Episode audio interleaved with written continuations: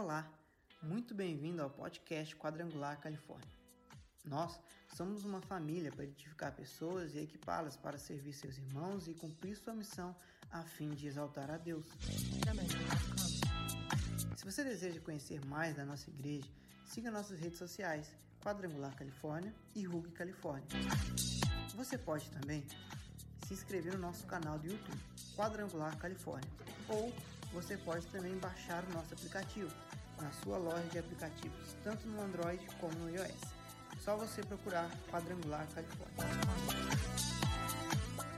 Fique agora com a palavra do nosso pastor, pastor João Pedro. Glória a Deus, de pé no seu lugar, toma a sua Bíblia comigo. Abra a sua Bíblia comigo no livro de Mateus, no capítulo 16, no versículo 13. Livro de Mateus, capítulo 16.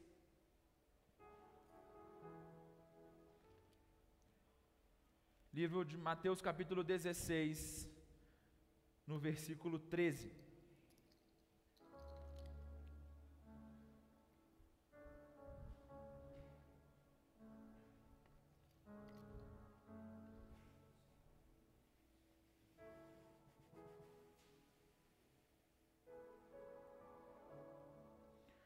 Livro de Mateus, capítulo 16, no versículo 13. Você que achou, diga amém. Diz o seguinte: Chegando Jesus à região de Cesareia de Felipe, perguntou aos seus discípulos: Quem os outros dizem que o filho do homem é? Eles responderam: Alguns dizem que é João Batista, outros Elias, e ainda outros Jeremias ou um dos profetas. E vocês, perguntou Jesus, quem vocês dizem que eu sou? E Simão Pedro então respondeu: Tu és o Cristo, o Filho do Deus vivo. Respondeu Jesus: Feliz é você, Simão, filho de Jonas, porque isso não foi revelado a você por carne ou sangue, mas por meu Pai que está nos céus. E eu digo que você é Pedro, e sobre esta pedra edificarei a minha igreja, e as portas do inferno não poderão vencê-la. Eu darei a vocês as chaves do reino dos céus. O que você ligar nessa terra será ligado no céu, e o que você desligar na terra terá sido desligado nos céus, em nome de Jesus. Senhor, nosso Deus e nosso Pai, é no nome de Jesus que nessa manhã estamos diante do Senhor mais uma vez, com o nosso coração desejando por mais do Senhor. Pai, nós pedimos que nessa manhã a tua palavra venha de encontro aos nossos corações que o Teu Espírito Santo venha falar sobre as nossas vidas, trazendo direção, trazendo revelação, Pai amado, nos empoderando nessa manhã, Pai amado, nos abençoando, nos levantando nessa manhã, sacudindo nosso coração, o nosso espírito, transformando a nossa mentalidade, renovando, Senhor Deus, a nossa motivação no Senhor, a nossa alegria no Senhor. Pai, isso é o que nós te pedimos nessa manhã, em nome de Jesus. Amém.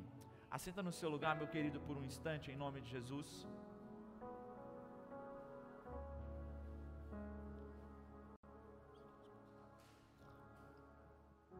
Glória a Deus. Hoje, culto de missões, e eu quero falar um pouco sobre, é, sobre um tema que essa semana, só essa semana eu já preguei sete vezes em sete igrejas. A nossa região, a nossa região aqui que compõe o Califórnia, mais outras 19 igrejas. E eu como superintendente dessa igreja, nós temos dessas igrejas, nós temos feito durante esses dias a conferência ID levantando profetas. Aonde a nossa a, a minha oração é para que o Senhor Deus esteja levantando a nossa igreja, as nossas igrejas, levantando nas nossas igrejas profetas que possam abençoar a sua família, profetas que possam abençoar a sua vizinhança, profetas que possam abençoar a sua nação, profetas que possam abençoar todas as áreas da sociedade onde essas pessoas estão envolvidas. E nessa manhã, nessa manhã, nos nossos dois cultos, é onde está onde teoricamente essa conferência está acontecendo por meio dessa pregação.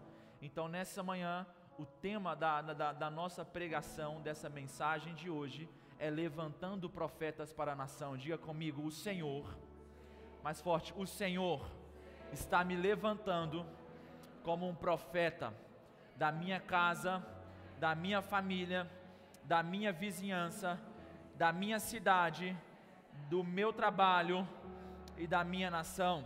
Quantos acreditam nisso, diga amém. E como profetas, irmãos, a nossa missão nos dias de hoje, como igreja, ao sermos boca de Jesus, é nós trazermos o reino de Jesus nesse lugar. Esse texto nós lemos, Jesus, aqui acontece duas coisas importantes nesse texto. A primeira coisa fala que quando Jesus ele pergunta aos discípulos, quem dizem que eu sou? Os discípulos começam a dizer: Olha, Senhor, alguns estão dizendo por aí que o Senhor é João Batista, outros dizem até que o Senhor é Elias. Tem mais uns outros por aí que dizem que tu és Jeremias ou um dos outros profetas. E Jesus então pergunta aos discípulos: Ok, isso é o que eles pensam que eu sou, mas e vocês que andam comigo, e vocês que são os meus discípulos, o que vocês pensam que eu sou? Quem eu sou para vocês? Jesus estava querendo saber qual era o entendimento que os discípulos tinham até aquele exato momento a respeito de quem Jesus era. Se de fato ele era, como aquelas pessoas diziam, um dos profetas, ou se realmente ele era quem ele dizia que é. E Pedro se levanta e dá a afirmativa que Jesus esperava quando ele diz: Senhor, tu és o Cristo, o Filho do Deus vivo. Ou seja, Pedro, ele traz a clareza de quem Jesus é. Jesus não é um profeta qualquer, Jesus não foi um homem qualquer, Jesus não era um rabino qualquer, Jesus é o Cristo, o Filho do Deus vivo. Quantos creem nessa verdade, diga amém. E aí Jesus diz o seguinte: olha, feliz é você, Pedro, bem-aventurado é você, abençoado é você por ter esse entendimento, porque não foi carne nem sangue que te revelou, mas foi o meu Pai que está nos céus. O que, é que Jesus está querendo dizer com isso, Pedro? Eu me alegro muito, sabe por quê? Porque você recebeu esse entendimento, você recebeu o mais importante. Mais importante do que a carne e o sangue te ensinar é a revelação no Espírito. E o que Jesus está querendo dizer para Pedro é: Pedro, o que você disse, você não aprendeu com os mestres da lei no cenáculo. O que você aprendeu, o que você está me dizendo, você não aprendeu lá no templo.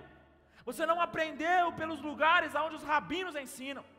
Você não aprendeu com seus discípulos, com seus amigos, com seus irmãos, mas você recebeu uma revelação no Espírito.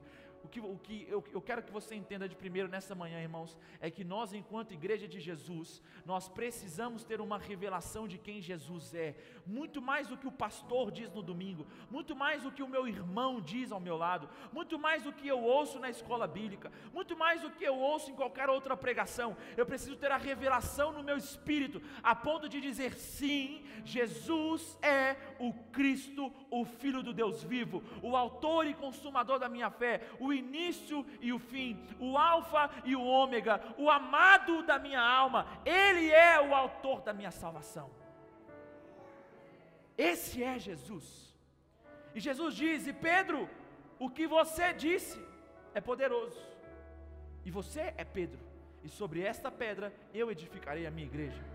E eu creio que Jesus está dizendo, eu, eu, eu entendo que Jesus está dizendo o seguinte, porque pedra, biblicamente falando, está falando sobre fundamento, está firmado na rocha, que é Jesus, a verdadeira rocha. E quando Jesus diz esta é a pedra que eu edificarei a minha igreja. Eu creio que Jesus está dizendo, Pedro, o que você disse é aquilo que vai sustentar, é aquilo que vai fundamentar a minha igreja. Ou seja, o que Jesus está dizendo é: eu sou o sustento da igreja, eu sou o fundamento da igreja. A minha igreja será edificada em mim, a minha igreja será edificada no Salvador, a minha igreja será edificada no Cristo, o Senhor, o Autor, o Salvador das nossas vidas. Sabe o que isso quer dizer, meu irmão? Isso quer dizer que pode entrar e sair pastor dessa igreja. Você pode ouvir inúmeros escândalos acontecendo, mas a igreja de Jesus, ela continua sendo edificada por Ele. É Ele quem edifica a igreja, não sou eu que edifico a igreja. Eu aqui só sou um garoto de recados. Quem sou eu? É Jesus quem edifica a igreja. Diga comigo, é Jesus. É Jesus que edifica a igreja. E a boa notícia disso é porque Jesus diz: dessa forma, as portas do inferno não prevalecerão contra a minha igreja.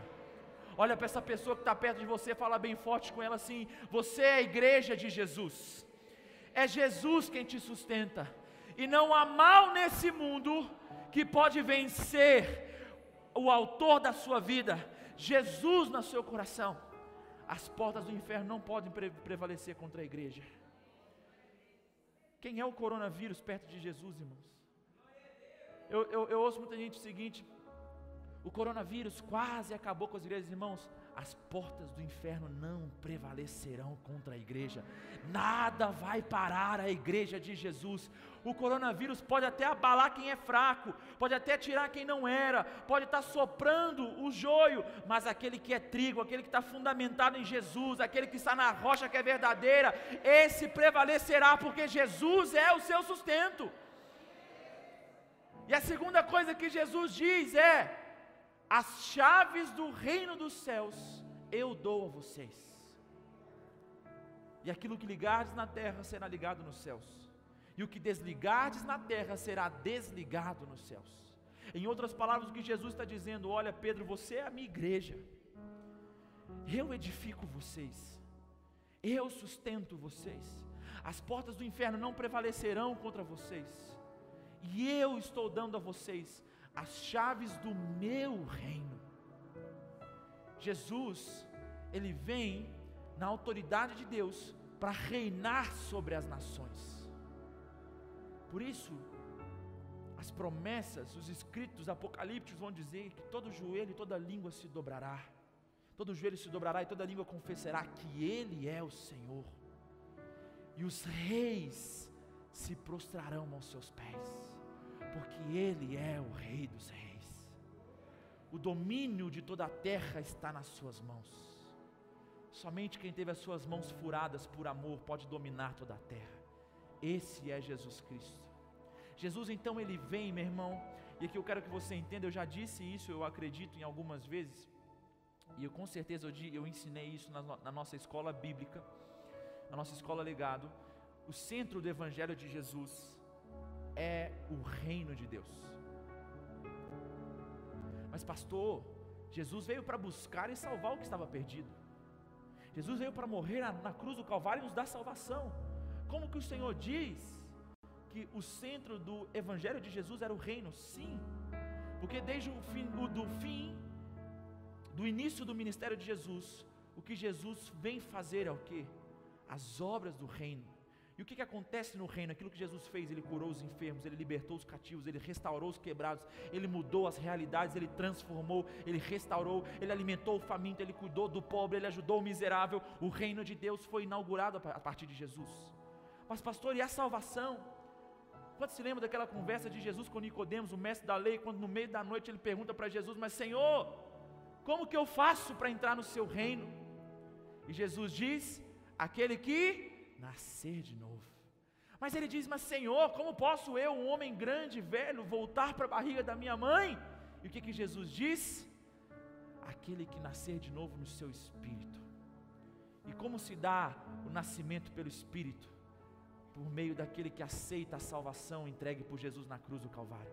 O que Jesus está querendo dizer, minha irmã, é que quando ele subiu naquela cruz do Calvário e morreu no nosso lugar, ele diz: Está consumado. Em outras palavras, o reino já foi inaugurado, e aquilo que vocês precisavam para entrar no meu reino, eu conquistei na cruz, que é a salvação. Aquele que é lavado, remido no sangue do Cordeiro, esse recebeu a autoridade de Deus, as chaves do reino para entrar e edificar o reino de Deus nesse lugar. E Jesus diz à igreja: as chaves estão com vocês. Que, que ele está querendo dizer com isso, irmãos? O reino é dele, mas a autoridade não foi entregue a nós. Eu tenho um jardineiro lá em casa que trabalha para a nossa família há 10 anos. Melhor, 15 anos quase ele trabalha lá em casa. E esse tempo todo ele tem a chave da minha casa. Ele tem a chave da minha casa, então ele entra e ele sai a hora que ele precisar. Porque ele tem a chave, ele tem a autoridade para entrar na minha casa. A irmã Maria trabalha lá em casa, ela, ela trabalha lá em casa, ela tem a chave da minha casa. Nos dias desses eu acordei, estou andando pela casa, eu falei, que isso, irmã Maria, o que você está fazendo aqui? Hoje nem era o dia da senhora vir. Ah, João, eu quis vir. E ela entrou, sem precisar pedir licença, porque a chave está com ela, ela tem autoridade, ela tem permissão. Quantos entendem o que eu estou querendo dizer? Diga amém. Porque quem não tem chave precisa bater na porta e pedir permissão. Posso entrar? É ou não é? Sim ou não? E o que, que Jesus está querendo dizer? Eu estou dando a vocês a autoridade que vocês precisam para edificar o reino. Em outras palavras, meu irmão, você é profeta, você tem autoridade de Deus. O que Jesus está querendo dizer é aquilo que ele diz: se crerem em mim, farão as mesmas obras que eu faço e farão ainda as maiores. Por quê? O mesmo Espírito, o mesmo poder, a mesma autoridade que estava sobre Jesus está sobre a sua vida. Olha para as suas mãos e diga comigo: o reino de Deus, as chaves do reino estão nas minhas mãos. É por isso que Jesus, aonde ele chegava, ele dizia: O reino chegou comigo. E você pode ver na Bíblia que todas as vezes que Jesus diz isso, os enfermos vão ser curados, os oprimidos vão ser libertos, Jesus vai transformar o lugar. Então você carrega poder e autoridade para colocar a planta dos seus pés dentro da sua casa e dizer: opa, o reino de Deus chegou nesse lugar porque eu estou aqui. O reino está comigo, a autoridade está comigo. Eu tenho a chave, eu tenho poder e autoridade entregues para Jesus. E se eu estou aqui, essa casa tem um profeta com autoridade para edificar o reino de Deus. Portanto, os enfermos serão curados, os oprimidos serão libertos, aqueles que precisam serão levantados, e a minha casa, a minha família, a minha vizinhança, a minha cidade vai ser transformada pelo poder poder do Senhor que está sobre a minha vida. Porque esse é o reino de Deus. E nessa manhã eu quero compartilhar, eu vou ser muito breve com você, porque eu gastei muito tempo aqui, para falar sobre quatro chaves para se trazer o reino de Deus. Obviamente nós vamos ter várias outras chaves para se trazer esse, o reino de Deus, mas eu quero ficar com quatro chaves com você nessa manhã. A primeira chave para se trazer o reino de Deus é algo que nós também, assim como a generosidade, nós entendemos que é um valor que nós, como igreja, precisamos ter, que é a oração. Diga comigo, oração. Mais forte, oração. O reino vem quando eu estou em oração. Em Tiago, você não precisa abrir a sua Bíblia, mas em Tiago, capítulo 5, do versículo 13 ao 18, Tiago vai falar a respeito da oração, onde ele diz o seguinte: Entre vocês há alguém sofrendo, que ele ore. Entre vocês há alguém feliz, que ele cante louvores ao Senhor. Entre vocês há alguém doente, que ele chame os presbíteros da igreja, unjam com óleo e orem, porque a oração feita com fé, ela cura o enfermo e o Senhor o levantará. E ele diz o seguinte: a oração do justo é poderosa e eficaz. Diga comigo, a oração do justo, a oração do justo é poderosa e eficaz. Quem é o justo, irmão? O justo é aquele que recebeu Jesus como seu Salvador, foi lavado pelo sangue de Jesus, foi justificado pelo sangue de Jesus, e uma vez que fomos justificados por Jesus, nós nos tornamos justiça de Deus por meio de Jesus Cristo. E o reino de Deus é firmado em justiça. A justiça praticada por aqueles que foram justificados. Então, o que Tiago está dizendo para mim e para você, meu irmão, é que você que carrega autoridade para edificar o reino, você que tem as chaves do reino, você que tem a autoridade do reino, você que tem o poder de Deus sobre a sua vida, a sua oração é poderosa e eficaz. Ele não está dizendo que somente a oração do pastor é poderosa e eficaz. Ele não está dizendo que somente a oração do diácono é poderosa e eficaz. A oração do grupo de louvor é poderosa e eficaz. A oração do líder de célula é poderosa e eficaz. Tiago está falando para a igreja, diga comigo, Tiago. Mais forte, Tiago, está falando para mim. A minha oração é poderosa e eficaz. Então por que, que a gente não ora, irmãos? Sabe, talvez as coisas estejam um tanto quanto bagunçadas na nossa vida, porque ao invés de nós abrirmos a nossa boca em oração, a gente abre a nossa boca em murmuração, a gente abre a nossa boca para reclamar, a gente abre a nossa boca para criticar, a gente abre a nossa boca para maldizer, e o próprio livro de Tiago diz que a nossa língua ela é o chicote do nosso corpo. E aquilo que nós falamos, tanto tem poder para trazer vida, quanto para trazer morte. Agora, quando eu sou um justo, eu tenho poder e autoridade do reino, a minha oração ela cura o enfermo, ela restaura o abatido, ela sara o angustiado, levanta o que está caído e liberta o que está cativo. Quantos entendem isso daqui? Diga amém.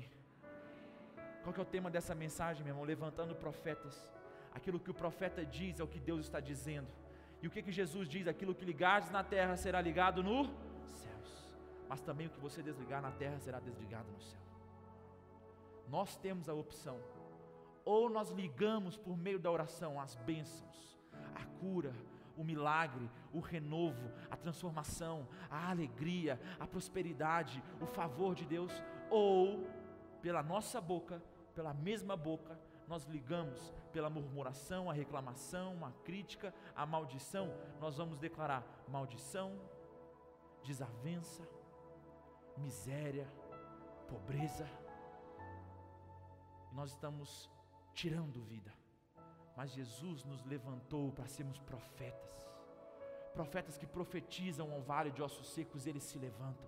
Profetas que profetizam e os milagres acontecem.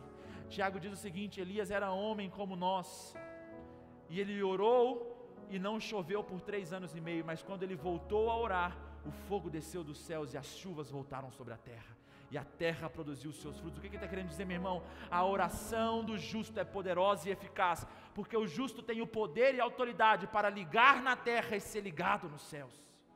Então, volte o seu coração em oração. 99,99999% das pessoas que chegam e dizem assim, eu estou fraco na fé, a primeira pergunta que a pessoa me responde negativamente, dizendo não, é se ela está tendo vida de oração. Porque a oração, ela gera vida. A oração, ela gera socorro. A oração gera sustento espiritual. Quantos entendem isso daqui? Diga amém. Então diga comigo: o reino vem.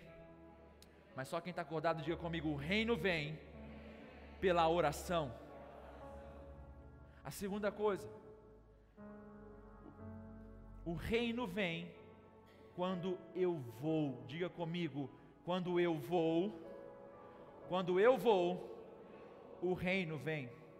Pastor, quando eu vou para onde? Em Mateus 28, do versículo 18 ao 20, Jesus diz: Foi-me dada toda a autoridade nos céus e na terra, portanto, vão e façam discípulos de todas as nações, batizando-os em nome do Pai, do Filho e do Espírito Santo, ensinando-os a obedecer tudo o que ordenei a vocês, e eu estarei com vocês até o fim dos tempos. Quando Jesus diz: Foi-me dada toda a autoridade nos céus e da terra, o que ele está dizendo? Eu sou o rei dessa nação, eu sou o rei desse reino. E quando ele diz assim, portanto, ele está tá dizendo o seguinte: eu tenho autoridade para ordenar vocês, eu tenho autoridade para enviar vocês, eu tenho autoridade para missionar vocês, para comissionar vocês, eu tenho autoridade para direcionar vocês, porque eu sou o rei desse reino. Portanto, vão Sabe, irmãos, a Bíblia diz que existe um, um momento certo, o um tempo certo para cada coisa da nossa vida. É bom que você ore, é bom que você interceda pela sua família, é bom que em oração você profetize pela sua casa, no seu emprego, pelos seus vizinhos, pelas pessoas que você quer ganhar para Jesus, mas existe um momento em que eu preciso ir. Por 350 anos, o povo viveu no Egito e clamava a Deus para enviar um libertador. Deus ouve a oração do povo e fala com Moisés lá no deserto: Moisés, desce para o Egito. O meu povo clama por um libertador e eu vou usar você. Moisés vem para o Egito. Deus envia as dez pragas do Egito. Então Deus liberta o povo do Egito. A oração de anos e anos, de séculos e séculos, gerações e gerações, agora foi ouvida. E aí então o povo se depara com o mar vermelho. E aí então alguns começam a reclamar. Era melhor que tivéssemos ficado no Egito, porque agora ou morreremos afogados ou morreremos pela espada do Faraó. Mas outros foram em oração. Glória a Deus por isso. Mas quando Moisés também vai em oração, Deus responde Moisés dizendo o seguinte: Moisés, manda o povo parar de orar e diga ao povo que marche. O que, que Deus está querendo dizer? Vocês já oraram por 350 anos, na hora de agir vocês não vão orar, vocês vão agir. A oração é poderosa, irmãos. Mas se você não fizer aquilo que Deus colocou na sua mão, ninguém vai fazer no seu lugar. Pastor, eu estou orando para Deus enviar um anjo para salvar a minha família. Deus já enviou o anjo. Esse anjo é você, meu irmão. Pastor, eu estou orando para Deus levantar um profeta para profetizar sobre a minha casa. Deus já levantou. Esse profeta é você, meu irmão. Pastor, eu estou orando para Deus levantar o Senhor como meu pastor e lá abençoar minha família. Eu vou lá abençoar a sua família, mas o pastor da sua casa Deus já levantou. É você, meu irmão. Eu sou o pastor da minha casa. Eu sou o pastor da minha família. Eu sou o profeta da minha família. Eu não vou permitir que ninguém tenha que vir lá de fora fazer o que eu tenho que fazer. O que eu tenho que fazer, eu vou fazer. É a minha missão. Se é o que Deus me comissionou, então eu vou fazer. Nós, como igreja, nós temos uma missão, irmãos. Salvar o perdido. Pregar a palavra. Orar pelos enfermos e eles serão curados. Pastor, mas eu não tenho autoridade. O que, que Jesus disse para você, meu irmão? As chaves do reino estão com você. O que você ligar na terra será ligado nos céus. Então não permita que o medo roube de você a sua capacidade de cumprir aquilo que Deus ordenou. Se Deus colocou você na sua família, você ora pela sua família, mas começa a agir pela sua família. Sabe, o primeiro passo da minha família eu tenho que dar. Eu estou orando pela minha família. Tem pessoas na minha família que precisam ser salvas. Quantas tem pessoas na sua família que precisam ser salvas? Diga amém. Quantas tem pessoas na sua família que talvez precisa até reconciliar com Jesus? Diga amém. Eu tenho essas pessoas na minha família. A coisa mais básica eu faço é orar. A segunda coisa mais básica eu também faço. É a minha célula com a minha família. Toda quinta-feira eu estou lá. Pregando para a minha família. Ensinando a minha família. Orando pela minha família. Abençoando a minha família profetizando sobre a minha família, porque eu tenho que ir. Não, pastor, mas eu estou orando. Amém, meu irmão. Você pode estar orando, mas está na hora de você abrir a sua boca. Porque se nós não dissermos, Deus vai levantar pedras para profetizar. Se, Deus, se for preciso Deus levantar pedras para profetizar, irmãos, então nós perdemos o nosso valor há muito tempo. Diga comigo, Deus me deu uma missão, e é indo que eu vou cumpri-la. Então diga comigo: o reino de Deus vem quando eu oro e quando eu vou. Agora, existe uma terceira chave.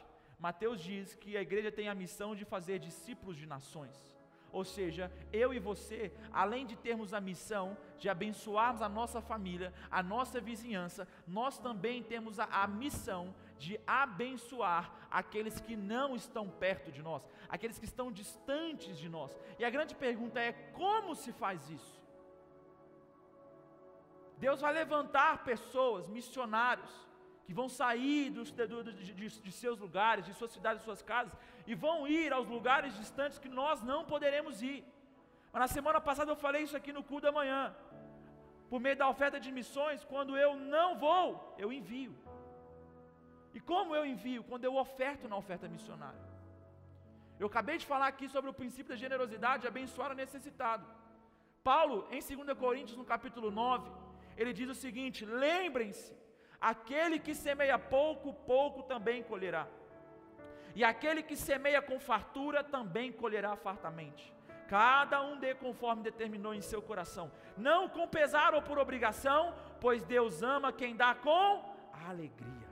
E Deus é poderoso para fazer que toda graça lhe seja acrescentada, para que em todas as coisas, em todo o tempo, tendo tudo o que é necessário, vocês transbordem em toda boa obra que, que Paulo está falando, meu irmão? Paulo está falando aqui o seguinte: precisamos ser generosos. Eu já falei isso aqui, eu não vou me estender muito nisso daqui. Mas quando eu sou generoso, o Senhor age em meu favor. Só que existe um outro lado da moeda. Eu falei isso aqui um pouco também, mas eu quero focar esse parte, essa parte agora nisso. aonde Paulo ele vai dizer a partir do versículo 9, como está escrito, distribuiu, deu os seus bens aos necessitados, a sua justiça dura para sempre. E no versículo 10, Paulo vai dizer o seguinte: ele diz o seguinte: aquele que supre a semente ao que semeia, e o pão ao que come, também lhe suprirá e aumentará a semente e fará crescer os frutos da sua justiça. Que, significa justiça, meu irmão? A justiça fala sobre eu recebi algo, ser justo e dar a outro a mesma oportunidade que eu recebi. Quantos entendem isso aqui? Diga amém. Diga amém. E o reino de Deus, ele é firmado em alegria no espírito, paz e justiça. Como missão, a igreja tem em fazer justiça aos necessitados. Toda, vez que você oferta, o seu, você oferta, você entrega o seu dízimo, você oferta na primícia, você oferta na missão, na oferta missionária, a oferta da construção, o Salmo 23, todas essas coisas acontecem duas coisas que a Bíblia ordena. Primeira, a manutenção do templo. O seu dízimo, a sua oferta, é o que paga tudo o que acontece aqui dentro. Você pode não concordar em dar o dízimo, mas você não pode negar que o dízimo ele gera obras, tanto na vida de quem oferta quanto daquele que um dia será alcançado. E o segundo lado da igreja, a igreja neotestamentária, ela também se levanta, primeiro na contribuição para manu trazer manutenção ao templo, aos apóstolos, e uma outra grande parte dela para fazer justiça, abençoar aqueles que precisam alcançar aqueles que são miseráveis, aqueles que são necessitados. E a nossa igreja do Evangelho Quadrangular, irmãos, graças a Deus nós temos autoridade para falar sobre isso. Porque a nossa igreja do Evangelho Quadrangular, talvez nós sejamos a igreja, a igreja brasileira que mais contribui em obras sociais. Eu já cansei de falar isso aqui para vocês, de falar e de mostrar por várias vezes as obras sociais que a nossa igreja faz. Mas existem muitos lugares do Brasil, no nosso estado, no sertão brasileiro, nos ribeirinhos do Amazonas, lugares distantes, nas tribos indígenas, aonde nem mesmo o governo chega, aonde as, autoridades governamentais não alcançam, mas a igreja chega através da sua oferta. A igreja chega através da nossa generosidade. E a igreja não chega apenas trazendo uma Bíblia, mas trazendo o reino. E o reino de Deus é o que? A cura ao enfermo, a ajuda ao necessitado, a bênção, a transformação social. E quantos lugares, quantas cidades, quantos povoados têm sido transformados, porque a igreja chegou através do investimento da, do povo. Na África, nós temos uma obra maravilhosa com a missionária branca. Ela está num lugar onde o governo nunca assistiu às pessoas. A mortalidade infantil era absurda. A desnutrição absurda. A saúde não existia. Deus levantou aquela mulher e mandou ela para lá. E nós, como igreja, sustentamos ela na oferta de missões. Ela chegou naquele, na, na, naquele lugar. A igreja foi construída, o templo foi construído. Glória a Deus por isso. A mensagem chegou, mas o reino também chegou. Escola foi construída, creche foi construída, alimento chega todos os dias para aquelas pessoas. Hospital foi construído, maternidade foi construído, tudo por isso por quê? Porque a igreja ofertou na vida daquela, daquelas pessoas para que o reino de Deus chegasse com uma estrutura para abençoá-los. Ai, pastor, mas é tão difícil falar sobre isso, né? Porque a nossa situação já é uma situação difícil, meu irmão. Eu garanto para você que tem pessoas não muito distantes de nós que a nossa dificuldade é a prosperidade dela. De tão pobre e miseráveis que são. Desde o início dessa pandemia até hoje, se nós não batemos uma tonelada, nós estamos perto de uma tonelada de alimentos doados. Muita gente recebeu, nós nunca vimos a cara delas. E possivelmente nem vamos ver. As pessoas que receberam as doações, muitas delas nunca nem estiveram aqui e provavelmente nunca nem vão estar. Mas quando elas receberam, elas não receberam um socorro, elas receberam o reino de Deus em forma de boa obra. E aquelas pessoas foram abençoadas. E eu ouvi dizendo que as pessoas que recebiam Muitas delas até choravam porque não tinha nada para comer. E uma cesta básica que nós aqui levantamos e enviamos trouxe socorro para aquilo que aquelas pessoas precisavam. Quando você oferta, meu irmão, você está investindo numa obra que é muito maior do que nós mesmos. Talvez você olhe para a sua oferta e você pode pensar assim, pastor, a minha oferta diante de tudo que precisa ser feito é muito pequena. Assim como a Bíblia fala dos cinco pães e dois peixes, né? Na mão de homens ordinários, cinco pães e dois peixes para a multidão que precisava comer era o que é isso para tanta gente? Mas nas mãos certas, aquilo se transformou o alimento de toda uma multidão. O reino foi estabelecido, Jesus estendido como Salvador daquele lugar.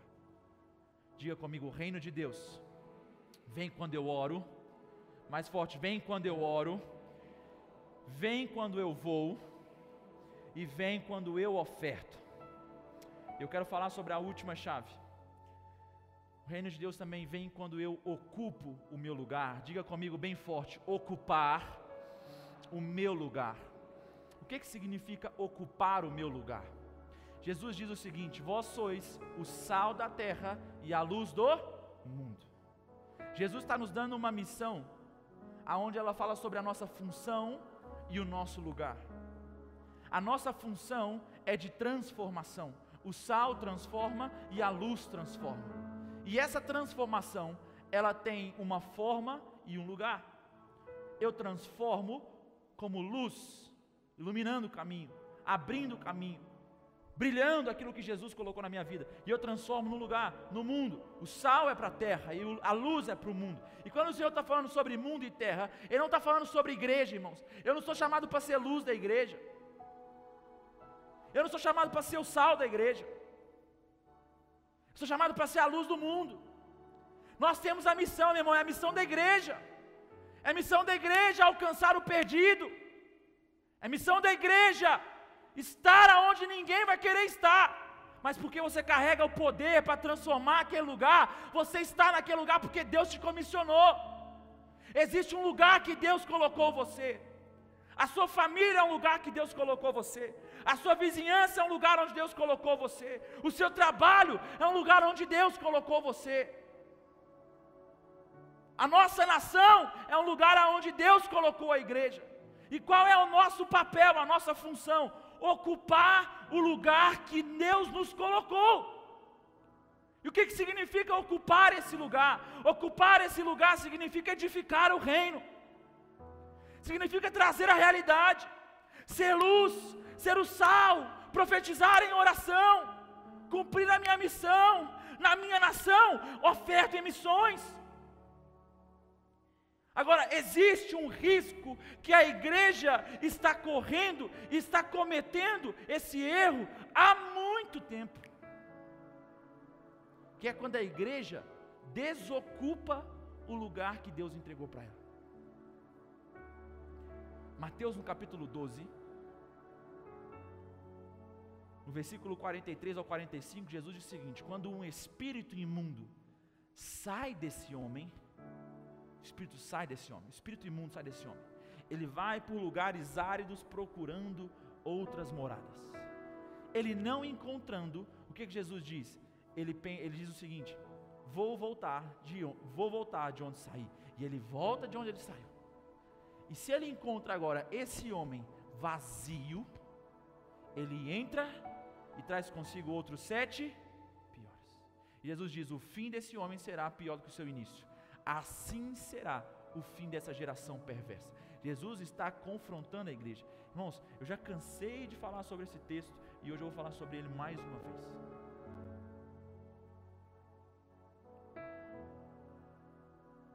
O que, que Jesus está ensinando, irmãos? É muito mais do que uma tática de, de libertação. Jesus está usando uma parábola para repreender uma geração. Que geração era essa? Israel que tinha uma missão, que tinha uma palavra de Deus, que tinha uma direção de Deus, mas que não estavam fazendo aquilo que eles tinham que fazer. Ou seja, eles não estavam ocupando o lugar que deu para eles ocuparem. E o que, que Jesus está dizendo? Porque vocês não estão fazendo isso, outros sete piores estão ocupando o lugar de vocês. E o fim de vocês será pior do que o início. Quando eu não sou profeta da minha casa, meu irmão, eu estou dando lugar para que outros sete piores façam na minha casa aquilo que eles quiserem fazer. Quando eu não ocupo o meu lugar de pastor da minha casa, de sacerdote do meu lar, de profeta da minha família, eu estou mandando uma mensagem no mundo espiritual que outros sete podem entrar e fazer o que eles quiserem fazer. Quando eu não ocupo o meu lugar na minha vizinhança, de profeta da minha, da minha vizinhança, de pastor da minha vizinhança, de sacerdote da minha vizinhança, eu estou permitindo que outros sete piores ocupem o lugar de direito. Quando eu não ocupo o lugar que Deus me deu no emprego que eu estou, no trabalho onde eu estou, eu estou dando lugar para que outros sete piores façam aquilo que eu estou permitindo eles fazerem, porque eu deixei o lugar vazio.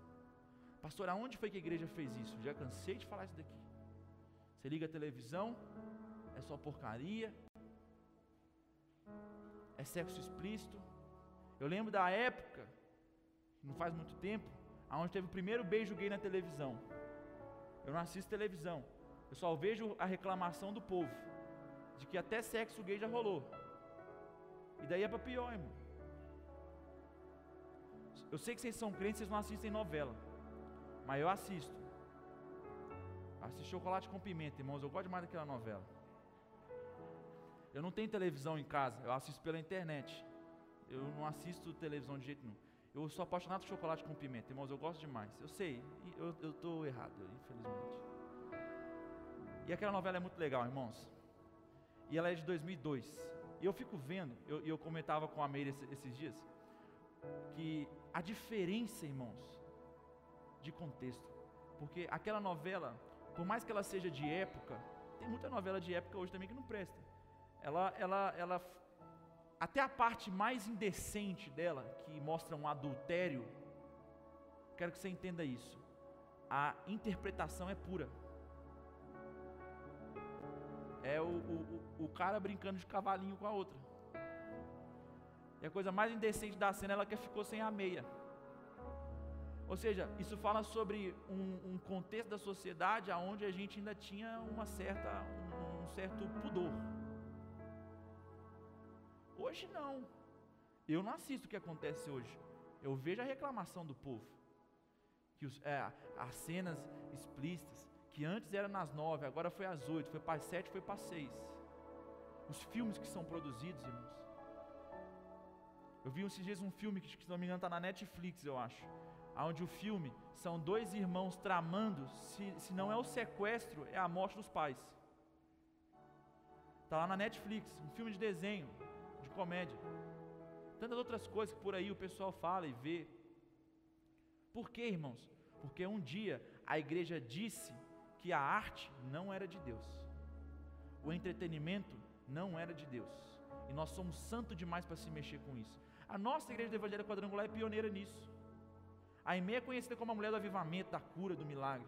Mas eu tive na casa de Aimee lá em Los Angeles, a casa dela virou um museu, eu fui andar na casa dela. Aí num corredor da casa dela assim, tem um, um totem assim, que você aperta um botão e sobe uma projeção assim holográfica, de uma pregação dela no, no, no, na, na, naquela época. E o altar assim, meu irmão, um cenário maravilhoso de teatro, porque muitas pregações dela eram artísticas. Era tão, era tão bom, tão bom, porque ela tinha muitos atores e atrizes de Hollywood, porque a igreja dela está perto de Hollywood. Então a Aimee andava pelas ruas de Hollywood para evangelizar os atores, as atrizes. E ela ganhava para Jesus as pessoas influentes da arte. E a igreja, ela, ela, ela, ela influenciava a arte. Tanto é que os teatros mais famosos do mundo estão na Broadway. A Broadway nos Estados Unidos, em Nova York, é conhecida por ter as melhores peças do mundo, os melhores musicais do mundo. Naquela época, eles saíam de um lado dos Estados Unidos, viajavam para o outro lado dos Estados Unidos, para entrar dentro da igreja da Aimee Semple McPherson, a igreja do Evangelho Quadrangular, e dizer para ela: nos ensina a fazer o teatro tão bem como você faz. Porque a igreja era referência. E a igreja doutrinava. Aí o dia que a igreja se virou santa demais e disse que não, isso aqui não é de Deus para nós, nós deixamos o lugar vazio. Por isso que hoje o entretenimento e a arte é uma porcaria. E os filmes de crente, na grande maioria das vezes, nem presta, de tão ruim que é má qualidade. Por quê? Porque a igreja é santa demais para se mexer com essas coisas. Aí os pais vão e ficam revoltados, porque dentro das escolas há uma doutrinação por meio dos professores. há uma necessidade de, de, de se trazer uma, uma, uma agenda progressista. Como eu me lembro, se não foi em 2015, foi 2016, aonde teve aquela questão que o Plano Nacional de Educação, na agenda progressista, permitiu que as escolas ensinassem sobre ideologia de gênero. Menino não é menino, menina não é menina, ele é o que ele quiser. E os banheiros seriam dessa forma. E teve um monte de pai revoltado. Isso é um absurdo. É um absurdo ter esse tipo de coisa dentro das escolas. Por quê? Porque não tem homem, porque não tem muitos homens de Deus naquele lugar. Tem homens e mulheres de Deus naquele lugar. Nós temos professores aqui dentro da nossa igreja. Pessoas que estão na, na, na, educação, mas deveria ter muito mais. Por que, que não tem mais? Porque talvez há muitos anos atrás, quando um jovem chegava na igreja, dizia o seguinte: Eu quero ir para a faculdade porque eu quero ser professor. A igreja dizia: Não, faculdade não é de Deus. Quem vai para lá desvia. Quem vai para lá cai em pecado. Então você não vai para lá. Você fica aqui, vira obreiro, vai abrir igreja. E com isso, o que, que a gente foi fazendo? Nós estamos deixando os lugares vazios. Outros sete piores vieram e ocuparam. Isso em todas as áreas, irmão, da sociedade. Agora, se a igreja tem como missão transformar a sociedade, edificando o reino de Deus, para que quando Jesus voltar, ele conclua o reino, nós temos uma missão. Só que essa missão não está sendo cumprida porque nós estamos sendo omissos. E aonde a igreja cala a sua voz de autoridade influência, a igreja perde a sua influência. E assim também é você na sua família, na sua vida espiritual. Porque se você não orar, se você não ler a Bíblia, se você não ocupar o seu espírito do Espírito, se encher mais do Espírito, é a frase que eu cresci ouvindo aqui dentro da igreja: mente vazia, oficina do diabo. Você vai cair, porque você deixou o lugar vazio. Quantos estão entendendo o que eu estou querendo dizer? Mas Deus levantou você como um profeta. E nessa manhã você vai voltar para sua casa como um profeta levantado por Deus e vai dizer: Deus me deu um lugar para ocupar e eu vou ocupar esse lugar. Então a minha família tem um profeta, a minha família tem uma voz de Deus. Eu sou o profeta da minha casa, a minha, o meu bairro tem um profeta. Eu sou o profeta do meu bairro. Sabe, irmãos, aqui no nosso bairro aqui, eu não moro aqui. Eu cresci aqui, mas não moro aqui. Mas tem o, o baile funk que atrapalha a vida de todo mundo. Talvez, por que que está lá? Porque talvez a igreja se perdeu em outras coisas e deixou o lugar vazio. Porque talvez a igreja se preocupou demais em tantas outras coisas. Quando eu falo igreja, não estou falando só nós, não, estou falando a igreja de Jesus que está por aí. Em tantas outras coisas que não tinham a menor necessidade, e o lugar foi ficando vago. Outros sete piores entraram e estão fazendo o que eles querem.